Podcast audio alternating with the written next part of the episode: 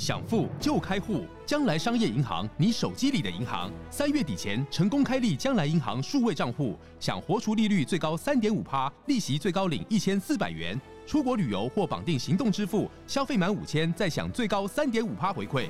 将来银行由中华电信、兆丰银行、全联等六大股东共同创立，让你实现金融自由，理财带着走。快上网搜寻将来银行，或点击资讯栏连结，开启你的美好将来。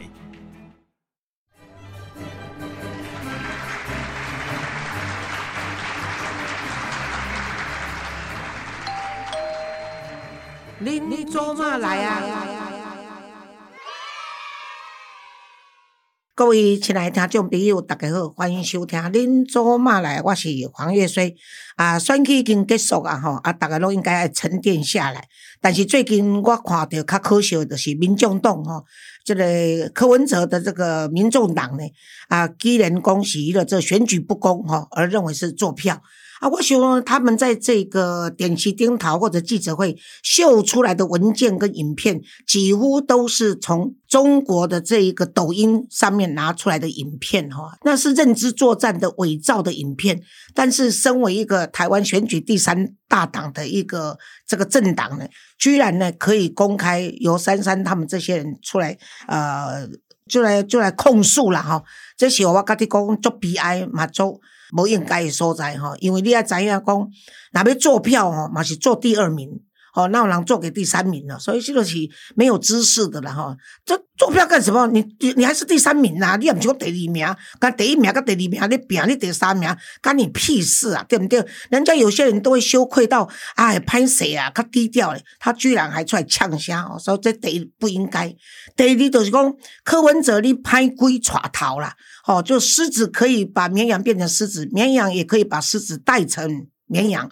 原因就是你柯文哲就是一个耍赖，然后呢，就是经常今天说的，明天不承认，那明天说的呢，昨天呢又反悔，所以呢，你根本就是一个没有信用的人。结果就是因为你这样的做事风格，所以你的属下就跟着你学。再加上我个人呢，这当然。当然，是我家己私心，好，诶，想法不一定是正确。我是认为说，柯文哲不愿意辞掉他的党主席，于是乎呢，刚好又碰到里面呢，这个谢立功啊，还有其他人在反弹啊，要要要把你拉下台，所以他就认为说，他摆不平党内的这个纷争呢，那他只好呢，就转移目标到外面来。他每次都这样子，一件事件发生，他从来不检讨，也不道歉，然后也不告诉人家什么解决方法，他就用耍赖的方式就把它闪过去了。他这一次一样用同样的方法就闪。然后就找一个议题出来让大家吵，就忘记说党内要求他下台，所以这块的时候卑鄙小人的作风。虽然呢，我都想讲啊，年纪这么大了，骂人会减寿，但骂柯文哲减寿，我是相当乐意的。OK，好，我们不谈这个痞子，那给他那边告个呢，是因为我非常开心哈，一个我最很欣赏的 YouTuber。他呢还没有说他的名字，那他每次呢，你去看他的 YouTube 的，你到 YT 去看他的那个节目的时候呢，他呢有特殊的问候方式。我们现在就把这个问候转给我今天的特别来宾。大家好啊，大家好，大家晚安。我是张瑶哦，听出来了，我想是很多听众，他已经超过十万的这个那个叫什么粉丝嘛啊，所以那个点阅率超过十万，所以已经达到。我看到你有一天拿到这个银牌，银牌给你哈，对 对，我们冲向那个百万，好不好？加油！谢谢张瑶，他他是一个出生在中国近内蒙的地方哈，所以他他那个二十多岁的时候，他就跟着家人移民到加拿大，所以他的我为什么对他特别的感到亲？切是因为除了说他是一个完全典型的一个中国人，可是呢，他已经离开中国那么久，照理说他对台湾没有那么样的一个亲密关系，可是他就坚持，甚至不顾所有的亲戚朋友的反反对，他就是坚持要在。当一个 YouTuber 替台湾发声哦，我妈妈支持我。对了，你妈妈支持我知道，所以你才 带你妈妈跟你妈妈的先生来台湾参观了，也替我跟你妈妈问好。谢谢谢谢谢谢他。然后呢，他就在 McGill University。读书啊。那么加拿大的这个 Montreal 的 University 那个就是 McGill 这个学校呢，就等同像美国的哈佛是相当好，所以他不但在那边读书，他还拿到了注册的会计师。所以大家不要以为说这个支持民进党的都没有水准，然后张瑶呢就是靠啊这拍台湾的马屁，所以要赚点他的钱再当个 YouTuber。我跟你讲，哪个 YouTuber 探钱诶要死？OK，各位爱听清楚，人家他是注册的会计师，好不好？那我想问一下这个张瑶哈，啊、你为什么会对中共的觉醒呢？因为你二十几岁的时候，他对你的影响有那么大吗？其实一开始就是我是一个文青，然后我去学雅思的时候，准备考雅思的时候，在北京看到他开始在胡同里面毁掉很多的那种建筑，嗯然后我就还蛮心痛的。然后我在上大学的时候，开始就跟共产党的一些党公职人员有一些冲突，譬如说最简单的就是，呃，他们要我们出钱去付给那些，譬如说，呃，这个献献血的人，就是说我们学生有人献血哦，那我们没有献血的人或者没有资格献血的人，身体不好的，捐血。对嗯。捐血，但是他却让要让我们出钱去买血，去给他们那些人、哦呃、送礼物，就很多很怪的事情，就是很很小的事情，太莫名其妙了。啊，就是因为他他们不想出钱，他们就让我们出钱，就是哦。政府不想要去鼓励捐买血就是啊，捐血者，捐血者。有有，我有给他一点钱或者一点礼物，礼物不就是呃就是台湾人是自己自发的嘛，对对对，对对对，呃或者是政府鼓励的嘛。嗯，那但是共产党连这个钱都不想出，就让我们没有资格献血的，或者是不想献血的人，就给他们出钱。可是我都怀疑这些钱最后是掉当在他们然不会到他们口，就是嗯比如说我们捐两百块，可能到最后到他们手里，可能连五十块都没有，然后中间的人都拿嗯走了。嗯对，然后我就要他们账目公开啊，或者是我就跟他讲啊之类的，嗯然后我就领着我们班的同学跟他 斗啊，到最后所有人都退掉了，然后我一个人被叫到办公室说。你将来毕业可能会有问题，这样。嗯，这就是正义了。正义的后果代价就是他被盯住了。像我以前在那个夜间部念大学的时候，我就是蒋公生日嘛，蒋介石生日嘛，什么华诞呢，然后叫我们全班呢，全校都要去去祝寿，然后去跟他拜拜祝寿。后来我就我用这个民主方式问我们全班的同学，我那时当班带，嗯我就说，哎，要不要去拜拜？要不要去去跟那个蒋公祝寿？他们说有没有寿桃？我说好像没有。他说那就就不去了。我说好，那经过通过不去了。结果我看 全校都去，只有我们那班没有去。真的没去，哎，真的没去。然后要那排好是要列队的，你知道，就空一大块，也是 没有多久，哎，就是教官就来找了，然后呃训导处也来找，就找我去。那时候我因为白天在上班，那时候半工半读养我弟弟妹妹嘛，所以我就供我弟弟妹妹大学，所以我就练夜校。最好笑的是，我我那时候已经知道什么叫做贿赂、人情世故。我那时候在苹果西打上班。所以呢，我就送了两箱的苹果西打给我们教官。嗯我说教官，我跟你说，我不是不尊敬蒋公，是因为大家认为没有受讨，所以这个如果真的检讨起来，是学校的问题，学校应该有经费买寿桃。可是是不是你们里面有作弊，所以这笔钱没有用？他说你乱讲话，我说这就不知道，就值得怀疑。不然的话，庆生的话，跟长辈庆生都有寿桃吃，嗯那大家一问没有寿桃，所以我就遵从民意没有来了。那这两张汽水给你不要消气好了。啊那时候苹果西达刚进台湾，所以很新奇，结果呢就没有寄过，就这样子贿赂成功。我那个时候也是，就老老实实把钱交了，因为我、我因为我当然不敢说真的有问题啊。然后、呃、我记得那个时候是我们学校的党委书记跟我谈话，意思就是说啊，我你很棒，你提出的呃意见啊、这个大家会努力的讨论。但是因为就我已经就就就交钱 就就交钱了，就就屈服了，对。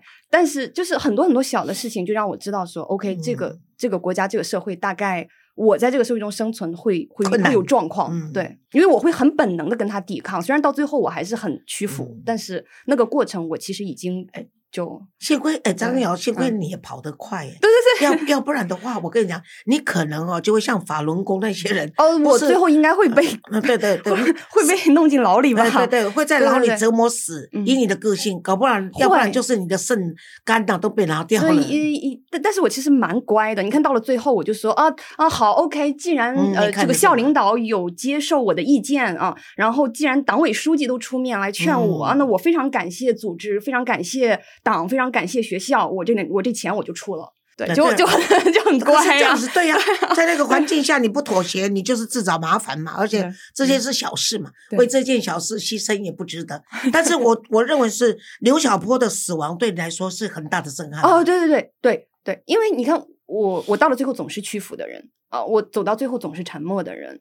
那然后我到了加拿大，我生活其实后来也蛮好的，嗯对，因为注册会计师蛮难拿的，对，然后其实本地人拿到都不容易都不容易，对对对然后薪水也不错，对，就是我注册会计师相当好。在我就是离开注册会计师这个呃职业的时候，我年薪是有大概七万呃哦，加币，非常高，非常高。就以一个移民，然后生活在魁北克，法文又很烂，对对对对您知道就是对对法对文很烂，其实在魁北克很难找工作。他们嗯加拿大是分两个，就是他们都是双语了，就是英语是在这个魁北省呐、他们这个省份他们是本来要闹独立的，他们本来是主张独立，所以它是法文区。因为英国跟法国以前在那边开战的，所以后来就留下说英文的英国人跟讲法文的法国的那个那个后裔，所以他们就在加拿大。如果你能够讲英文，同时又讲法文的话，你很容易就可以进到公家机关。对，嗯总之就是那个时候，我后来呢就刘晓波过世哦，那个给我震动非常大，因为我自己做不到。然后我看着人家说，哎呀，原来一个人可以为了理想呃牺牲到这个程度。你可以跟大家介绍一下这个中国刘刘晓波的故事吧。哦，刘晓波他就是呃，本来他是一个学者，那在呃，我记得是在美国生活的好好的，一切都很好。然后那个时候一九八九年，呃，学运嘛，啊，这个八九六四，我想就是大家都知道是发生什么状况。那其实，在八九六四屠杀之前，呃，刘晓波就回到中国，那参与了这个学运。嗯那他在这个学运的整个过程中也发挥很多作用吧。那最终，但是他当然没有能够阻止大屠杀的发生。那他人是活下来了，但是他一直觉得就是很多人死掉的这个事情，就是他没有办法，嗯他没有办法把这个事情过去。我想，就是很多参与者都没办法就就过嗯去啊。那然后他就一直推动中国走向民主化，走向宪政那然后他呃呃最有名的是他推动一个零八宪嗯章的签署。那也因为这个事情，他就被中国关到牢里。那最后他是呃癌症过世。那他癌症其实也跟中国政府，我想他故意不让他得到很早期的治疗不让他，就医啊。嗯嗯，对他都有关。就是说我嗯我不是我不认为他是死于癌症，我认为他是死于呃冤狱这样。对对对。而且我觉得张瑶很不容易，就是说人在加拿大，可是心里还是关心着中国的这个民主的发展。所以包括维吾尔人被关入集中营啊，在反送中、香港反送中的时候，还有新冠肺炎，看到那么多的这个莫名其妙的死了，然后连那个火送到火葬场都分不清楚谁家的骨灰哈，这种情况一次又一次的。每次他一看到这些东西，他甚至是个心肠很软、很善良的女生，她都哭了哦。对，我就因为呃，我就我是很感性的一个人，然后我就会哭，然后哭完之后你会有很大的一种无力感，就是说，对你除了哭你还能干嘛？对，对对，嗯所以他就后来他就变成是反抗中共这个暴政，呃，是变成他身上的一种责任跟义务。这一点是真的很不容易耶，很多中国人都要就是因为你会有一种愧疚感。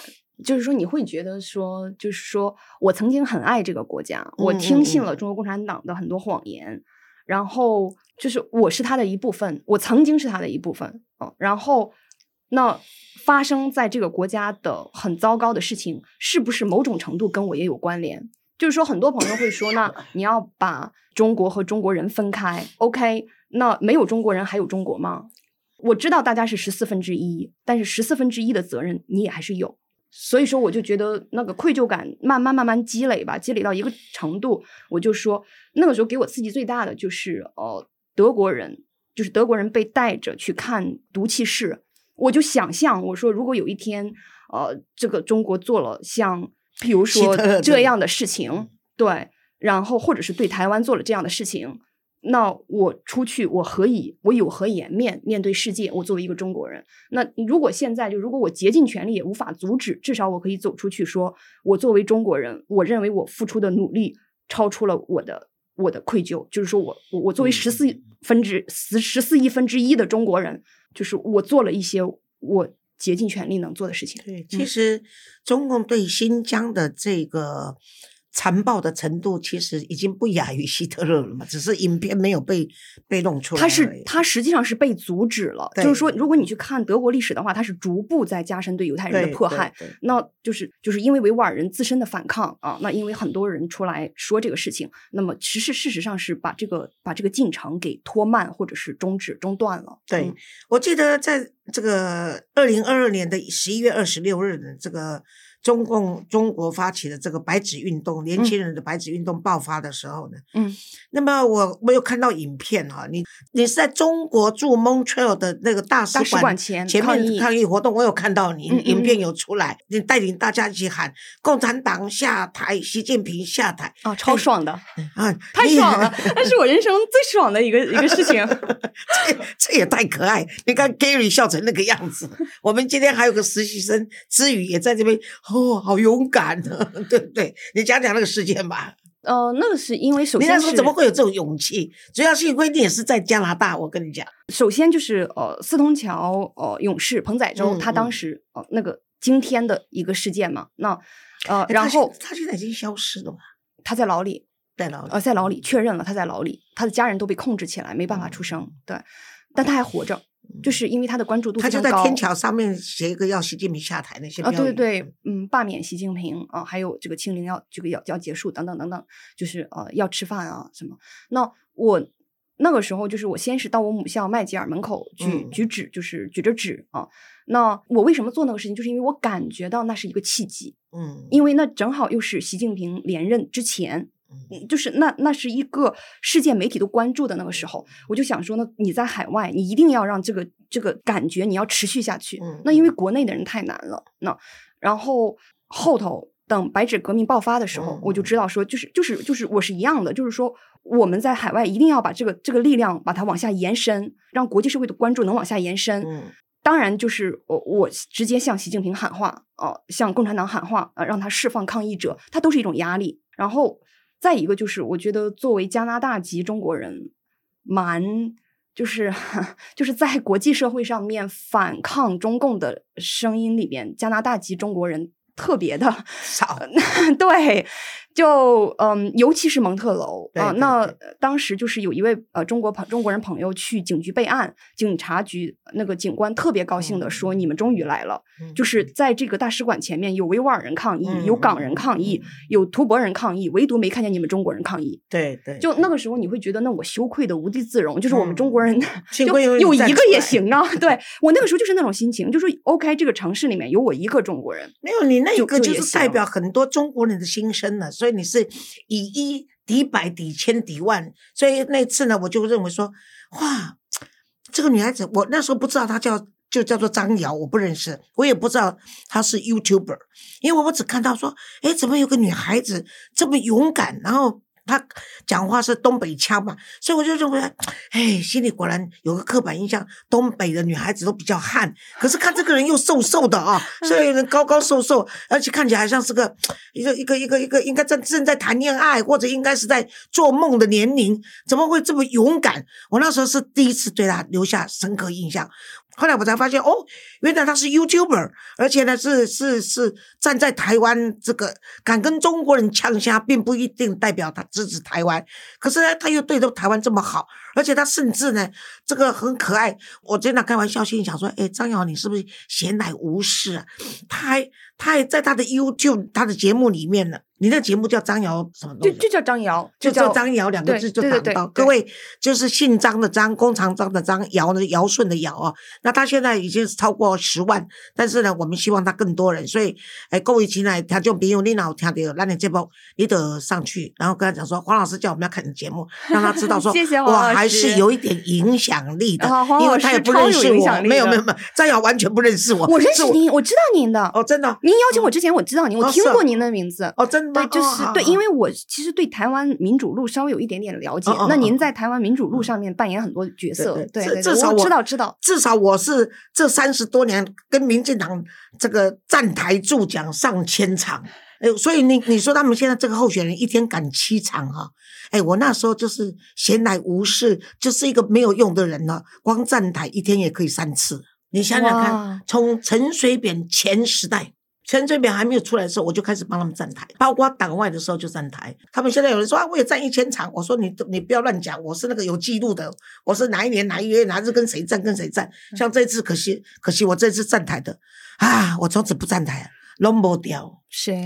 林静怡，台中林静怡。老黄老师，你要再说我就要哭了。新竹林志杰 啊，他林志杰。然后台北呢，就是苗博雅阿苗。然后呢，阿苗。然后呢，就是许淑华。还有一个谁啊？我一时算了，忘记了就算了，就就没有。所以，哎，我还是很难过。但是我今天分别跟他们送花，表示呢，这个，哎，就是勇者无惧，再接再厉。再战一次，对对对，再接再厉，反正是要给年轻人呐，这是年轻人时代。后来我就看到他不但对自己这个反中有这个正义感，我又发现他在 YouTube 里面他讲言之有物，而且他是他因为到底还是练这个会计师出身的，你知道，他是很很那个很细心的去去去讲一件事情，不是那种。那种那种胡乱的掉来，也不是那种不是胡乱，也不是那种呃信口开河，或者说呃很情绪化的讲一件事情。包括他居然关注到台湾的陆配，哇，这点就不容易了。那因为台湾的路配呢，曾经发生过一件事情，台湾现在路配很多都自都做自制媒体嘛。都有 pocket，哎，不是 pocket，就是 YouTube，就是 YouTube，这这这 YT 里面曾经有一个中国的骗子叫 Jack，他母亲生病到台湾来就医，骗了台湾人五六百万。当时因为觉得他是孝子嘛，又来自中国，可怜有不少的中国路配。其他有一个就是叫做何心瑶，我其实还蛮喜欢这个女孩子，我觉得这个女孩子比一般其他的路配敢说话。而且她也敢表现，那这个就是时代女性嘛。她她后来有跟大家道歉，说她不知道她是个骗子。我相信她不是个骗子，她就是纯属热心。对，那那时候呢，看到有一集就是张瑶就替她平反，就是说他其实不是这个卧底的，也不是那种，就是这这个是像那个什么，这次不是。哎，那个谁，那个柯文哲他们提出来那些路配都是徐春英，对徐春英他有问题，对，他是统战的，那当然是统战的人嘛，对，所以他就替何新瑶避避避谣，不是，对他就不是。可是有一位悠悠，你就觉得说他是值得。她丈夫对，啊，她丈夫是参加亲亲共团，是不是？呃，他是在共青团下属的呃这种组织机构里面担任。这个领就是领导的职务啊，领导的职务，对对。所以台湾其实的渗透呢，当然这些陆配呢，你要去责怪他们，难免嘛，因为他人在台湾，心在中国，这是他的母国嘛，他难免有时候愿意做这些事情。我台湾自己连公庙里面的雅迪啊，一大堆黑道的、黄道的、白道的，几乎都是中共的代言人，这种也是啊，抓不胜抓了。但是。幸亏台湾人爱台湾的意志还是很坚定，对，要不然这一次不可能打破。就是说我在脸书上说的嘛，第一个魔咒，赖清德虽然是输了，虽然赢了，但是还是输蔡英文的票。可是每个时代的背景、选举的时间都不一样。第一，这一次没有反送中，这很关键。对，他没有亡国感，他没有亡国感，又没有反反送中的事件发生嘛。再加上他又是打破了八年的这个执政魔咒，这已经不容易了。通常是有时候一届就把你反过去办，就八年最多。结果他这次可以延长嘛，所以也是赢嘛。第二个就是说，所有台湾的那个总统都是法律人出身的。不过李登辉好像不是啦，李登辉是农业的，他是农业专家出身，对啊，他又打破是医生取代嘛。那第三个好像是他是由副总统。当上总统，这也是台湾魄力的哈。这种都是台湾这个整个民主运动的进步，我是觉得很好。对，那你那你来台湾这一次第第几次来台湾？第二次，第二次。嗯，那你这样子这一次住最久吗？对，哦，一个月。那你去哪里玩了？呃，就是台北，呃，在呃呃南投，呃屏东，呃花莲。嗯，对。学了什么？蛮难的，除了屏东都蛮难的。真的很难，这很好啊，这些地方都值得去。那你学到什么台语了？呃，动算，动算，嗯后后呃后加呃多加豆虾啊多香啊，多谢香多谢多谢，嗯嗯，呃多虾，嗯就是别人唱我跟着唱就能稍微有一点，但哦是不错不错。别人不说我就完了。可是我看你在那个会场，你你的那个你在这个 YouTube 上面有看到你，就是你跟着喊那个小英总统我爱你，是不是你喊的？是我喊的呀，对啊那是我喊呃中国人也爱你，反共中国人也爱你，反共中国人支持民进党。对，那个是我最对对对对自豪的，我把那三句话喊完了。对对很不容易啊，这一点真的是很不容易。对啦，你碰到有一些不喜欢你的，尤其你穿的那个我穿的那个 Team Taiwan 的那个夹克被拒载，对，被记者就然后把你被骂说说你这样子谁会想宰你？哦，我跟你讲哈，你看时隔多年，呃，应该是三十年前吧，我替民进党站台的时候，那时候计程车司机还不是清一色都是黄色的，只要是计程车就行，什么颜色都可以。嗯现在是统一小黄，嗯以前没有。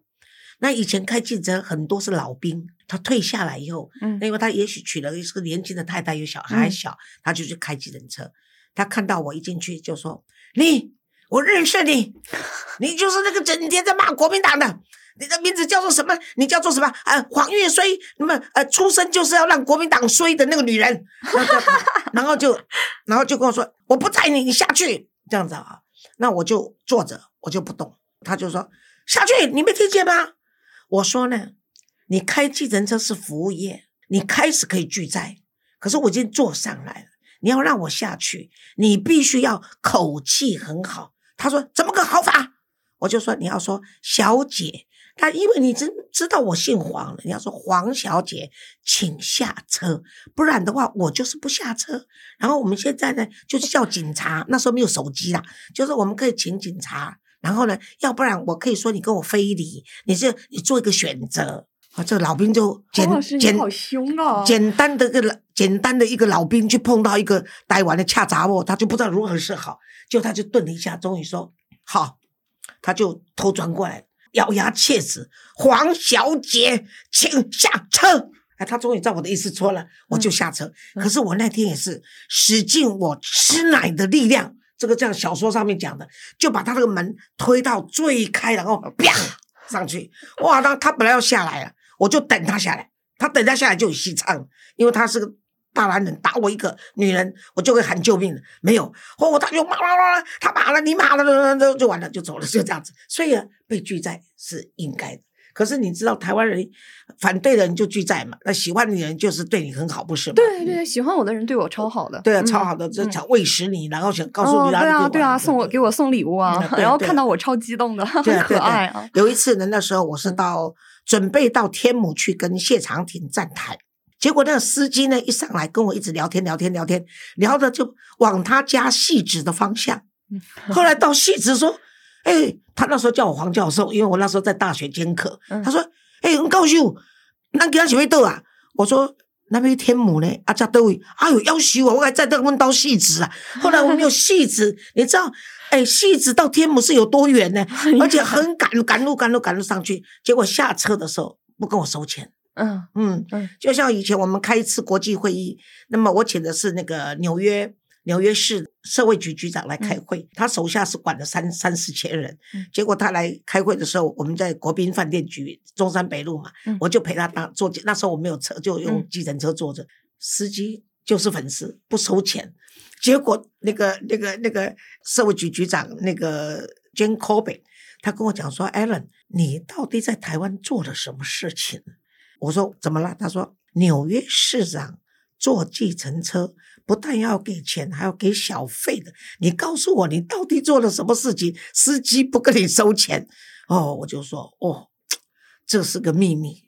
你将来知道的话，你就知道说我是有多么伟大，伟大到他们不跟我收钱，他就笑了。台湾人爱你啊！呃，台湾人就是这样子，你爱台湾，他们就爱你，那他们就爱你，真的，真的，是真的，是真的。当然，不过如果你到蓝营去的话，你就会被打了，就是也不至于。他们目前还没有打我，不会的，不会，不至于，不至于。他们只是像我到那个深蓝的地方去的，我我也很多深蓝的朋友，但是我如果到深蓝的阵营去，他们也不敢跟我怎样，但是就是瞪你。他们瞪我，对，呃，就是科粉现在也瞪我，那然后我瞪回去，他们还继续瞪，哎，对，瞪了我。半条街。然后有蓝营的穿呃呃 Air Force 那种空军的飞行夹克的人就就顶我，譬如说他一直瞪我嘛，他走过来的时候，他正好跟我擦肩而过，我就说哦 IDF，然后他说呃 I don't fly，然后我就说 No it doesn't mean that。然后他就走了，他就还跟你用英文对口，他知道你是外国人吧？好像不，那个 I don't fly，我后来查了，你是你是故意跟他吃他豆腐啦？就是是是是，他应该是在讽刺陈水扁了。不是哦，哦是是讽刺的，讽刺陈水扁，他就跟我在，因为你看我穿的 Team 台湾夹克嘛，对他知道我挺民进党嘛，他就用那个东西来来跟我呛呛声。哦，是哦，也也刚好。IDF 就是 I don't fly 的那个缩写哈，对的，就像当时陈水扁说过这个话，对对对，讽讽刺啦，那都无所谓，都小动作。其实台湾现在的民主这个素养也都进步了啦。对，哎，以前的可可能瞪了以后就打起来，现在不会了，现在就是互瞪而已，看谁的眼力好，耐力瞪得久一点。现在这种 这种这种因为支持的对象政党不一样而打起来的局面已经越来越少了。嗯，对。哦，我跟八囧聊天的时候，八囧也是说，就是呃，像男生他要瞪回去，或者是质问他说你在看什么，你你瞪什么？嗯，那对方一般就扭头。嗯，对。但是我瞪回去，他就继续瞪。大概因为我是女生啊，可能是吧。对。那他像八囧，我八囧我也觉得不错。八囧是呃是原住民的。他能够这样这么样的勇敢的挺出来，然后到世界各地去宣扬台湾，这是很不容易。当然也有了，大部分的这个原住民都是比较支持国民党的。但我跟他们聊天，我觉得他们就只是真的就是被骗了。嗯，原住民其实很勇敢的。对对对，他不是说怕打仗啊，或者是怕什么。以前以前原住民抗日也好，还有中国刚来中国人刚来的时候，他们抗中也都很勇敢的。就是原住民朋友他们比较淳朴。嗯，对，就是有很容易被话术所欺骗，就是对了。像金素梅到中国去当了一个立委，不分区立委，就到到中国去吃喝吃香喝辣的。结果你说他为原住民到底做哪些贡献，或者哪些替原住民争取什么？这几乎都没有嘛。可是他就是摆这个原住民的这个头衔在那个地方。事实上，真正对原住民好是从。陈水扁执政开始才重视原住民。我记得谢长廷在当行政院长的时候，他就跟我讲说：“黄老师，我们原住民的土地几乎都还他们的，把原来原住民土地都还他的。”所以我去的时候，我去那时候，因为我不是成立这个单亲儿童文教基金会，一开始就是我发现说原住民的孩子都没有人照顾嘛，因为父母亲都到平地来打工，结果都是隔代教养，都是阿公阿妈。爷爷奶奶在带，所以我去到那边的时候，他们才跟我讲，哦，他们原住民，我这教他们如何女女性的这个女性的单亲如何组织一个团体，然后呢，就是大家剪布啦，做包包，然后卖给平地，然后我们帮他推广到跟这个，哎，我记得那时候叫是什么大学，在在大直的那个实践实践以前家专，现在改成实践大学，那他们有那个那个什么发选时装科。然后我们再去联络实践大学的校长，哎，不校长，老师，然后跟原住民的这些女性团体，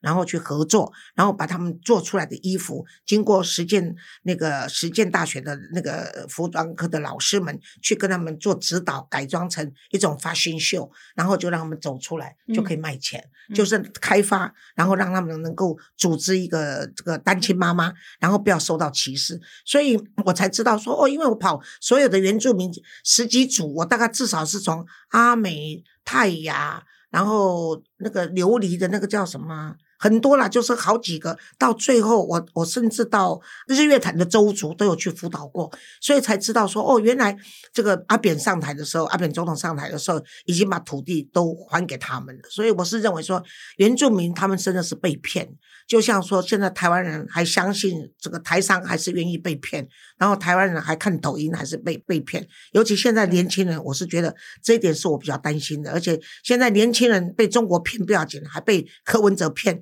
这是更可悲的对，是。啊！你怎么看呢？有没有方法救？哦，就是多多的发生吧。就是我这边也有呃前科粉、现科黑的年轻人，他们就说，对，就是你就是要尽量的去发声啊、然后尽量的让年轻人能够听到你说的话，然后因为你说的话比较柔和，然后比较中立、比较公正，其实他们也能听进去。嗯我有说服力。对，我在台湾的时候接触的很多年轻人，我发现他们都比呃年纪长的国民党的粉丝更呃更容易更能听，更能听进去。其实他也嗯不见得更容易说服，至少他能听你说话。嗯，就是如果你说，譬如说，就是我激怒一个呃国民党阵营的年长的先生，就是一句独裁者，就是蒋介石是独裁者就完蛋了。嗯对，但是年轻人他不至于说，就是你哪怕说了他们不爱听的话，他也能往下听。那这也是台湾的进步了哈。那我非常开心，就是说我在这个呃媒体上发现了这个张瑶，然后呢，我就想说，哎，他居然来台湾了，所以我就跟 Gary 说，你帮我找。看能不能找到张瑶来上我们的节目，因为我想呢，这希望我的听众朋友能够多去看，去上 YT 上看张瑶的节目，把它增加人师数。那诶，各位亲爱听众朋友，爱我拜托啊，不管你是老的、少年的，啊，你也未晓哦，叫恁囝甲你倒吹，啊，你也少年的哦，爱有朋友来听，啊，至少让让那个张瑶回到他的这个他的这个 YT 的节目的时候，看到诶，怎么忽然间有人说黄老师叫我来跟你点赞哦，这样子的话，好啊，马靠民主，哎，好不好？张瑶还有什么？你有没有什么要补充的？哦、就是我呃回了加拿大之后，我每天晚上都会开直播，欢迎大家来聊天。那是什么台湾的时间？大部分哦、就是台湾时间晚上九点钟，我会开一个小时的直播，然后一般都会有一些呃台湾国内政治的内容啊、那也会有一些譬如说呃小粉红很惨啦，或者说呃中国被打脸啦，然后大家很爱看的内容都会有啊、但是大家其实也可以把我的频道当成一个聊天室吧，就是很多我的观众就是喜欢在我那边大家可以聊天，好这，样。张扬，有一些有有我们的听众可能呃跟 Gary 说他想问你的，就是说我们在台湾看的这个政论节目啦，都是呃蓝绿对决啦，或者就是说各党派都只都是讲的都比较不客观嘛哈，嗯。可以说是大家都各各持己见呐。但你在加拿大的话，你看看加拿大的媒体是怎么样在看台湾的？加拿大媒体对台湾的报道其实友善的，基本全部可以说是没有任何不友善，或者是、哦呃，就说不夸奖台湾的报道，都是正面都是正面，嗯没有任何负面的报道。嗯当然，就是说很多朋友就跟我讲说，那为什么台湾负面的话题他们不报？是因为台湾的一些，就是譬如说台湾呃年轻朋友特别关心的，譬如说贪腐或者这个那个的问题，以加拿大人眼光来看都没有那么重要。对，那现在全世界关心台湾最核心的就是说，台湾到底你是站美国队还是站中国队？嗯呃，到底你是自由民主的堡垒，还是要投奔敌营的 叛徒？就是这个问题，它因为事因为这因为这个基本上也关系到这个加拿大的立场啊，因为加拿大是跟美国都是联盟站在一起的嘛，对所以如果台湾是反共的话，对他们来说，他们就少一个敌人，而且少一个负担嘛。所以基本上，如果以国际的眼光，大家都站在自己的立场，所以那么加拿大嘛，好山好水，那他反正是靠着靠着美国嘛，靠美国对他真的是靠美国。人家说你靠北靠不，包括你加拿大靠我有这美国，就是他们国防也是要靠美国帮忙嘛。有对了，国防对有国防但不强啦，还是要靠美嗯，国嗯。对，是在靠美国，这是真的啦，这是是几乎嗯都是吧？你连包括北欧，包括整个不包括整个欧盟也是嘛。嗯，但是怎么讲？就是说，美国它是一个很呃对盟友也很客气的国家，嗯就是说，他并没有说你必须要做什么，而是说你愿意付出的越多，你得到的就越多你付出的越少，你得到的就越少。说直白一点，就是很多朋友觉得说，好像美国要求台湾很多，嗯但那是呃，如果台湾没有台湾的这一种呃嗯特殊的在中国与自由民主世界之间前线的位置，我想台湾很多现在的东西也不会有。就是说，很多在台湾的朋友觉得说这是一个负债，就是说就是说啊，我们就是个棋子啊，谁都想来呃搞我们啊。但是你不知道，就是你得到的很多东西，也正是因为你这个位置。如果你没有这个位置，譬如说你是我也不知道太平洋某岛国，嗯你觉得你你能得到什么东西吗对对？对你也得不到。没有，主要嗯就是地域的这个重要性对美国来说，它第一岛链台湾是非常重要的啦。那第二呢，就是你台湾自己认为说你是一个主权，你有你有人民有有人民土地主权，你就是说你是一个独立的国家了嘛？那你国独立的国家，你国防不自己撑起来，我我我们就是包括就是加拿大是美国再好的邻居，你也要有自己的国防啊。要买，我我们哎要买 F 三十五了，我们 我们要买潜舰了。对，虽然没有台湾这么厉害，我们没有办法自己造对潜舰，但我们也对都有买对。对，我们也有国防。像像我跟美国有一些官员，当然有一些参众议员到美国去访问的时候，他们也是说，他们也跟他介绍说，这个 Allen 就是我是主张台湾 independent，他就回我一句怀纳。你们自为台湾人不主张台独，谁帮你们主张啊？我们不能讲，因为我们不想得罪中国。可是你台湾人当然可以讲，所以他还蛮佩服的。因为美国从来没说反对啊。对呀他哪里说过反对？对呀、有啦，他们他们说他反反对这次拜登就说他反对台独了嘛，所以他当政府都必须要这样这样子讲，因为他现在拜登的这个两个国家的这个，应该美国的通膨跟中国的通缩都很严重了，所以两个还是早晚要和谈的啦。所以现在中国已经低下头了，美国也乐意伸出橄榄枝，那么台湾就要装进自强，我们是大国的棋子，但是我们要当一个有用的。能够左右的棋子，而不是被抓着怎么走的棋子，这才要紧的。所以尽管尽管现在任何人执政都说哦，我们已经独立了，我们不会主张台独，你错了，我还是主张台独，因为我们还没有制宪。我们现在台湾的中华民国宪法是有问题的包括你嗯们蒙古在内都是我们的，你看多好笑。所以呢，也因为这样子，中国的朋友跟我说：“赶快吧，请你们反攻大陆吧，我们里应外合吧。”所以这个也是台湾的地方，这个宝岛呢，是一个真的可以让人家讲不完故事，不管是它的争议性、可议性，还是可受公平性，就是在我觉得只要呃中国什么时候说放弃武力呃入侵台湾，放弃武力统一台湾，你们就可以去公投了。在那之前就很困难。对了，当然是困难。可是我们一路下来，应该一路上来吧，一路上来从来不会因为困难而放弃。你看早年的这些黑名单，你知道台独联盟在日本成立以后，后来就到美国去了。那这些人呢，都是连结婚都不能回来的，嗯。连父母亲死的时候都不能回来，嗯。全部都是黑名单。啊、我记得上一次好像在节目中，我不知道 Gary 记不记得，我在讲郭背红，虽然他这次出来选举没有当选，可是郭背红当时是台独联盟美国台独联盟主席，他回来的时候，他好像我记得他好像是到那时候台北县，现在新北市以前台北县去跟这个卢修一还是谁站台，结果警备总部就在下面，已经布下天罗地网，准备抓他。可是呢，你知道没有抓到。他们那天设计，等他下台的时候，所有在下面的观众全部把手中的面具挂上他的脸，哦，全部都是郭背红的脸，哦，抓不到，嗯，就这样子逃过一劫。真厉害。所以台湾的人民，人民的力量永远胜过独裁者。我跟你说，总有一天中国一定会走民主的，希望如此。这样的话就是中国人民需要努力。对对对对嗯，他虽人民需要努力了不容易。啊，对。那那我们也希望张张瑶继续努力为台湾发声，好不好？谢谢谢谢谢谢黄老师，谢谢，拜拜。下次见。今天感冒拍谁哦？嘿。